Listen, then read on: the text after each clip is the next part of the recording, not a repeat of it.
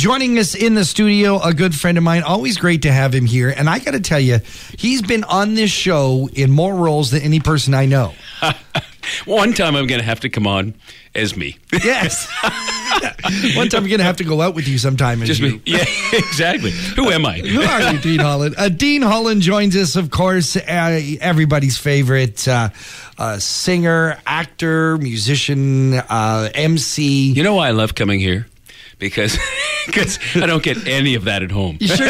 I'm sure the kids do. Hey, My kids Dad, roll their eyes. They go, "Oh, come on, award-winning MC, make me my toast. yeah, yeah, exactly." Dad, where, where are the eggs, Dad? Yeah, that's actually that's what I did just before I got here That's too. good for I you. went out for a run this morning. Then I went back and helped make breakfast Yeah. and kids' lunches and all that. you interrupted me in a long list of uh, the biggest one was the uh, father of a of a giant family. Well, four. Four. That's giant. So my old, you know, Ainsley's getting ready to go to university next Yeah, year. oh so craziness. Yeah, she was like not quite two when we moved She's a here. smart cookie too. So she uh, she is.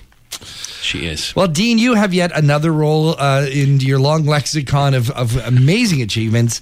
Uh, the Marsh Street Center, one of my favorite venues. This is a beautiful, beautiful place. Mm-hmm. really is lovely. It's it's um it's lovely because it's it's there's a quaintness about it.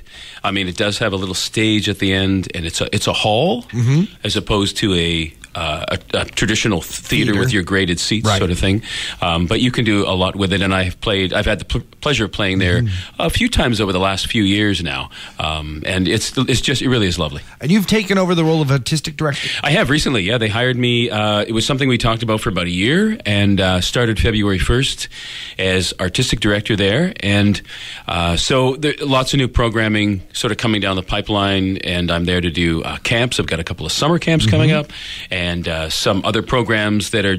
On the verge of being announced now as well, and then doing some planning into the fall and next year as well. So Uh, that uh, doesn't preclude you, though, from still being a performer in your own right. Uh, and you have an amazing show. Uh, uh, you do so many amazing shows, and you do a, a great job of not only entertaining but educating us on some of the great composers, performers uh, of the, the American Songbook era. Uh, you know, that's become my specialty over the last 25 years has been the Great American Songbook. So my specialty, as I identify it, has been uh, sort of explaining and mapping out in various ways the, the work of those artists, those writers from the Great American Songbook, which include Cole Porter and George Gershwin and Harold Arlen and, and, and uh, like, you know, the great art. Burt Bacharach. Uh, Burt Bacharach is a little beyond the Great American. He's like the, he's the era after, right? He's- to me, he's and the so, holdout. so he's the and he's like that next fabulous, Yeah. you know, era. And actually, where the Great American Songbook started structurally is in about 1920, because Right. prior to that, for 150 years, the music that dominated the U.S. and in Canada, but the U.S. being older, of course, was operetta and Yes. opera, because all of those people that made up the they came from Europe. Europe. So as we would do if we were forced to leave here and we went to another country, we would take our culture with us and we would we would reestablish it elsewhere. So that was the dominant music, and the vast majority of that music, and this is what I point out to everybody who listens to music or who is involved in mm-hmm. music, is that the vast vast majority of that music up until 1920 was written in three four or waltz time. Yes. that's what everybody was listening to, and with those So very it- high falsetto operatic voices. yeah, and then and they were long songs. Yes. Then around 1920, it was Jerome Kern who was one of the first guys who introduced syncopation for four time. That's huge because that's the vast majority of what we listen to on an Mm-hmm. Everyday basis is four four time, which we take for granted because it's always been there as long as we've been born. been around, yeah. Right, but somebody started it almost 100 years ago. So the vast majority of my shows, in short, are about composers and, and the writers of that era. But Mm. this show that I'm doing Friday, this is the only show in my entire repertoire, repertoire that I've written about a singer.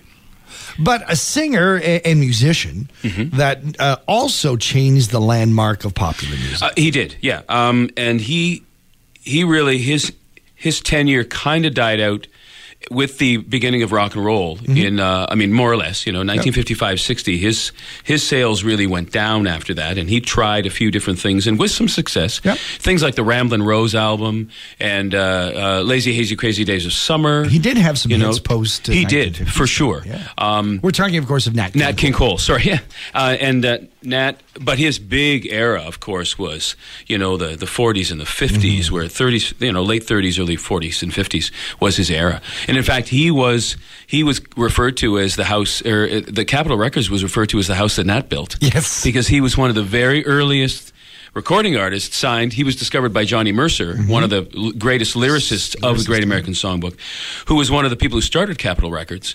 And that s- that round building that is supposed to look like a stack of records, Ah. he paid for the major- He paid for the majority of that building through his, sales. He was so huge at that time in the beginning with some of those early songs like, uh, you know, Straighten Up and Fly Right, Mm-hmm. Route 66, you know, Paper Moon. Those songs helped pay for that building.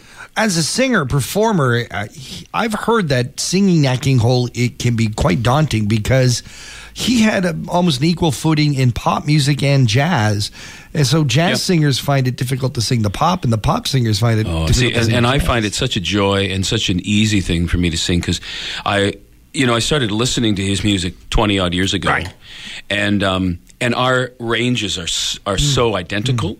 And uh, because I'm a baritone bass and he was a baritone bass kind of guy, it is a lovely body of work for me to sing. And so it's just a joy and a half for me to get down to sit and sing. And the hardest thing about this show, honestly, was trying to select out of a thousand songs, Songs. which 24 do you do, right? because they're all pretty amazing. There's a lot of great. and there's a lot that are very popular. So Yes. you don't want to miss that person's favorite Nat King Cole song. No, and I, and I like. I mean, I like to work in chronological order, so I put the songs basic for the most part in a chronological order because it it weaves with the story. When you're telling the story, it makes it easier than if you're telling a story bouncing back and forth in times. So I I put them that way, and so you also wanted to pick songs that were. Um, you know, equal sort of throughout the, the years as well. It's important you mention it's a story because it's more than just a concert when Dean Hollin takes the stage. You do tell the story. I do. It's something I fell in love with years ago. I, I, I think I was driven from the very first show that I put together, which was on Jerome Kern.